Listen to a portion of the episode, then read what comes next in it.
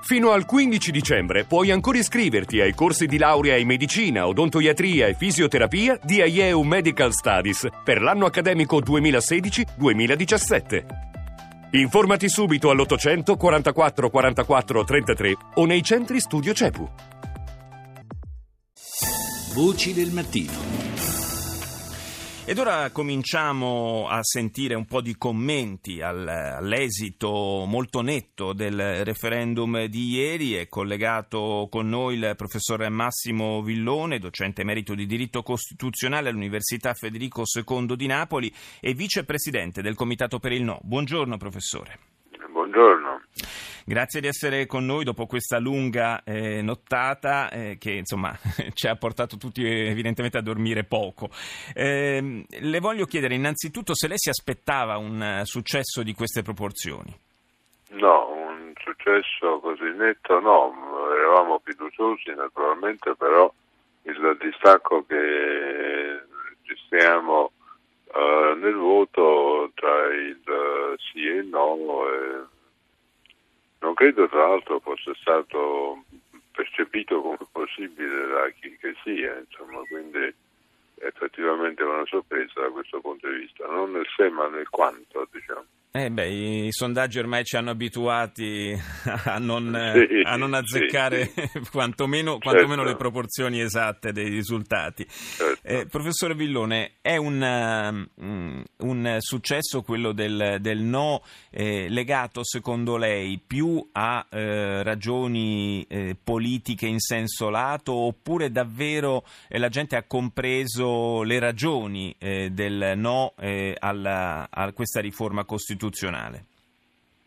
Ma probabilmente ci sono entrambe le, le, le, motivazioni, sia quella di una parte del corpo elettorale che ha meglio capito diciamo, le ragioni, forse non il dettaglio tecnico, ma diciamo, il senso di una riforma che certamente andava verso una riduzione degli spazi di democrazia, una concentrazione del potere. Questo non, non era difficile diciamo, da cogliere come come senso generale della riforma e a questo si è aggiunto poi un'altra parte del corpo elettorale che probabilmente ha semplicemente votato contro Renzi, ma qualunque elezione eh, si compone diciamo, tra gli elettori che votano eh, razionalmente e consapevolmente con la conoscenza di temi che sono oggetto della competizione elettorale, le elezioni che votano, come si dice, qualche volta di pancia, diciamo, mm. no? quindi non, non, non è, fa parte della democrazia questo, non,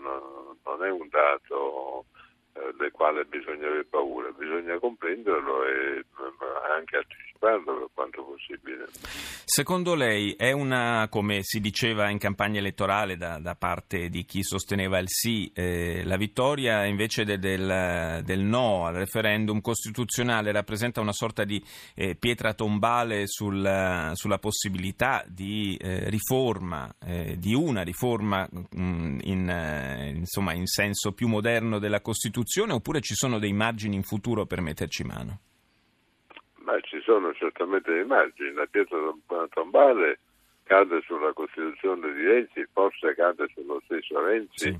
ma perché eh, dire, ha scelto lui stesso di mettersi in un sarcofago quando ha preso la via del plebiscito e ha scommesso se stesso e il suo governo, la sua sopravvivenza politica in un momento nel quale tra l'altro la sua popolarità e il consenso verso di lui nel paese andavano già scemando, quindi è stato un, un, un errore strategico evidente da parte sua che adesso paga, quindi il, il punto è questo, quindi non è che eh, l'Italia ha deciso che la Costituzione è immodificabile, ha detto soltanto a Matteo Renzi non ci piaci tu e non ci piace la tua Costituzione, punto. Grazie, grazie al professor Massimo Villone per essere stato nostro ospite, le auguro una buona giornata. Grazie a voi, buongiorno. Abbiamo sentito dai titoli della stampa internazionale come eh, ci siano molte preoccupazioni per eh, i contraccolpi a livello europeo della crisi di governo in Italia. È collegato con noi Udo Gumpel, corrispondente dall'Italia per eh, RTL tedesca. Buongiorno. Sì, buongiorno, buongiorno. Gumpel, eh, dicevo, ci sono molte perplessità all'estero su, su quello che potrà essere, eh, potrà essere la ricaduta diciamo, della, della, crisi di governo italiana, eh, ormai insomma, annunciata dal, dal, Presidente del Consiglio, eh, su un'Europa che eh, eh, poco prima aveva incassato invece la vittoria, ha incassato con soddisfazione la vittoria di, eh, dell'ecologista Van der Bellen in, in, Austria. Secondo te, quali potranno essere le conseguenze per l'Unione Europea?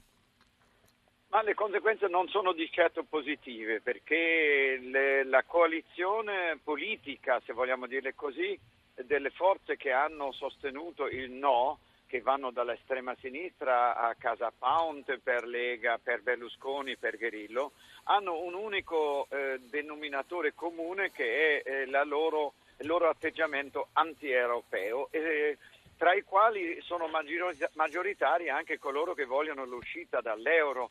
È chiaro che questo per un paese come l'Italia, che ha il debito pubblico più alto dell'Europa, eh, che ha um, diciamo che viaggia sempre sul filo della sostenibilità del suo debito è una brutta notizia perché mm, ricordiamo anche nostro, ai nostri ascoltatori, anche a questa a quest'ora che io mi trovo già qua davanti a Palazzo Chigi, naturalmente da parecchio tempo, perché in Germania si comincia molto prima con le dirette. E allora è, è chiaro che un paese con questo debito non se lo può permettere neanche la crescita dell'1 o 2% eh, del tasso di interesse da pagare, siano sempre 20 e 40 miliardi in più da pagare di interessi. Dunque rischiamo, e questa è l'opinione di molti osservatori finanziari, rischiamo di ritrovarci a novembre del 2011 con Silvio Berlusconi che non se n'è andato perché qualcuno ha tramato alle sue spalle, ma semplicemente perché il debito italiano era diventato insostenibile per il costo. Dunque l'Italia ha bisogno di stabilità politica e questa è adesso se n'è andata.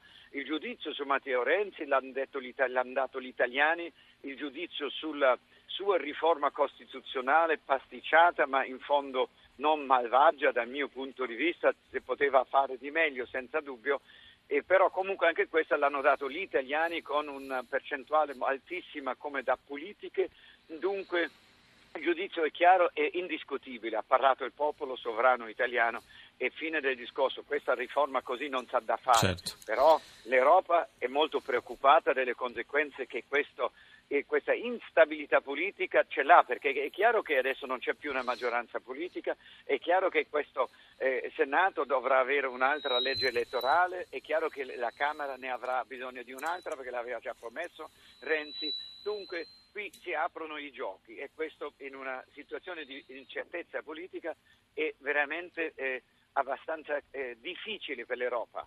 Beh, eh, oggi certamente sarà mh, mm, importante eh, vedere, capire quali, quale sarà l'andamento del, del, famoso spread, perché da lì eh, avremo insomma un po' il eh, il, eh, capiremo insomma, qual è, qual è, sono le, quali sono le reazioni dei mercati e quindi qual è il tipo di pressione che potrà eh, essere esercitata sulla eh, politica italiana. Eh, I prossimi, I, prossimi, passi naturalmente sono nelle mani del Presidente della Repubblica, anche lì eh, ci sono un paio di opzioni che sono nelle mani di Mattarella. E, eh, ricordiamo che la, eh, il governo tedesco, a partire dalla cancelliera Merkel, si erano forse proprio eh, in, eh, in, difesa di, di, questo, di, questa stabilità, di questo equilibrio, si erano anche espressi a favore del, del, referendum, del sì nel referendum, sebbene poi i rapporti con eh, Renzi negli ultimi tempi non fossero stati proprio idilliaci da Merkel mi pare che non abbia detto nulla, ma è stato il ministro delle finanze Schäuble che al, al, al lato di un convegno ha detto che per lui andrebbe bene questa riforma.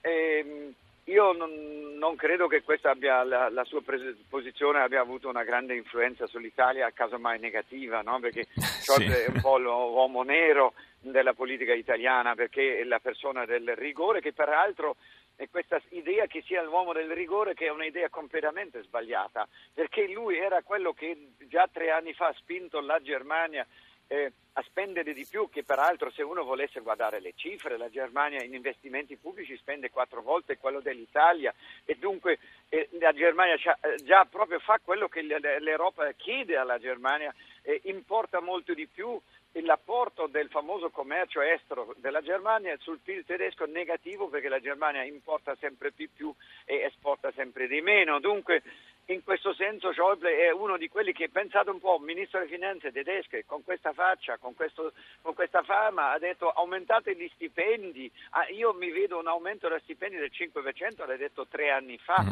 Eh, eh, voglio dire, è uno che ha eh, effettivamente il polso della situazione finanziaria, no? L'Italia però adesso si trova in cattivissime acque perché voi sapete con il presidente americano, con Trump, no?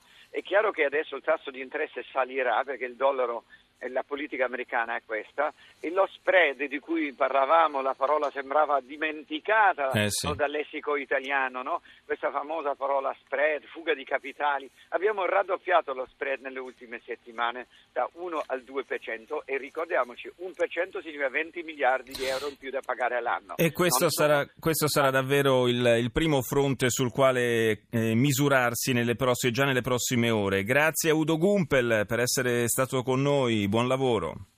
Grazie a voi. E saluto il professor Carlo Fusaro, docente di diritto pubblico comparato all'Università degli Studi di Firenze. Buongiorno professore.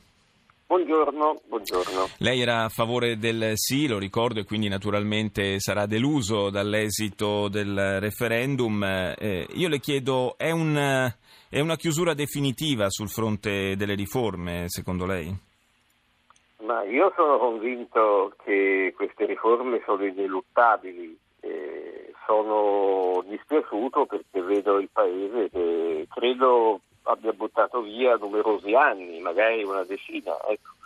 Eh, penso che se ne riparlerà, eh, se ne riparlerà eh, in condizioni diverse eh, in un panorama che in questo momento non è neanche prevedibile. Lei capisce che con un no così nitido, così chiaro, eh, sia pure per motivazioni probabilmente diverse dal merito della riforma, ma comunque il succo è che ci teniamo le istituzioni che abbiamo avuto grosso modo dal 48 ad oggi.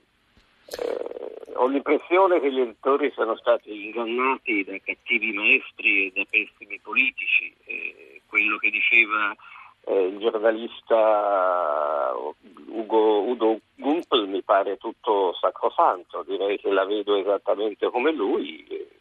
La speranza è che i mercati abbiano un po' scontato questo esito, visto che ormai se ne parlava da settimane, ma credo che tutto sarà molto più difficile d'ora in poi, no? perché eh, ci sono conseguenze di breve periodo e vabbè, che saranno, penso e spero, riassorbite intendo adesso sui mercati, sì. eccetera, ma poi ci sono conseguenze di più lungo periodo perché la riforma serviva ad avere strumenti migliori per affrontare quel po' di riforme delle quali abbiamo bisogno. E sarà tutto più difficile perché sul tempo breve non sappiamo neanche vagamente da chi saremo governati e sul periodo lungo chiunque governi eh, avrà molti ostacoli in più.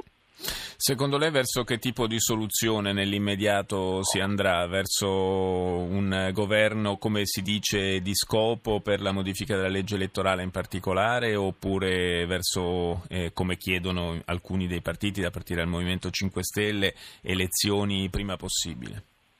Ma senta, io le dico la verità, eh, anche in campagna elettorale per il referendum io sono, quelli, sono stato fra quelli che non hanno mai considerato una passeggiata agevole dopo una vittoria del no eh, rifare le leggi elettorali, peraltro due addirittura.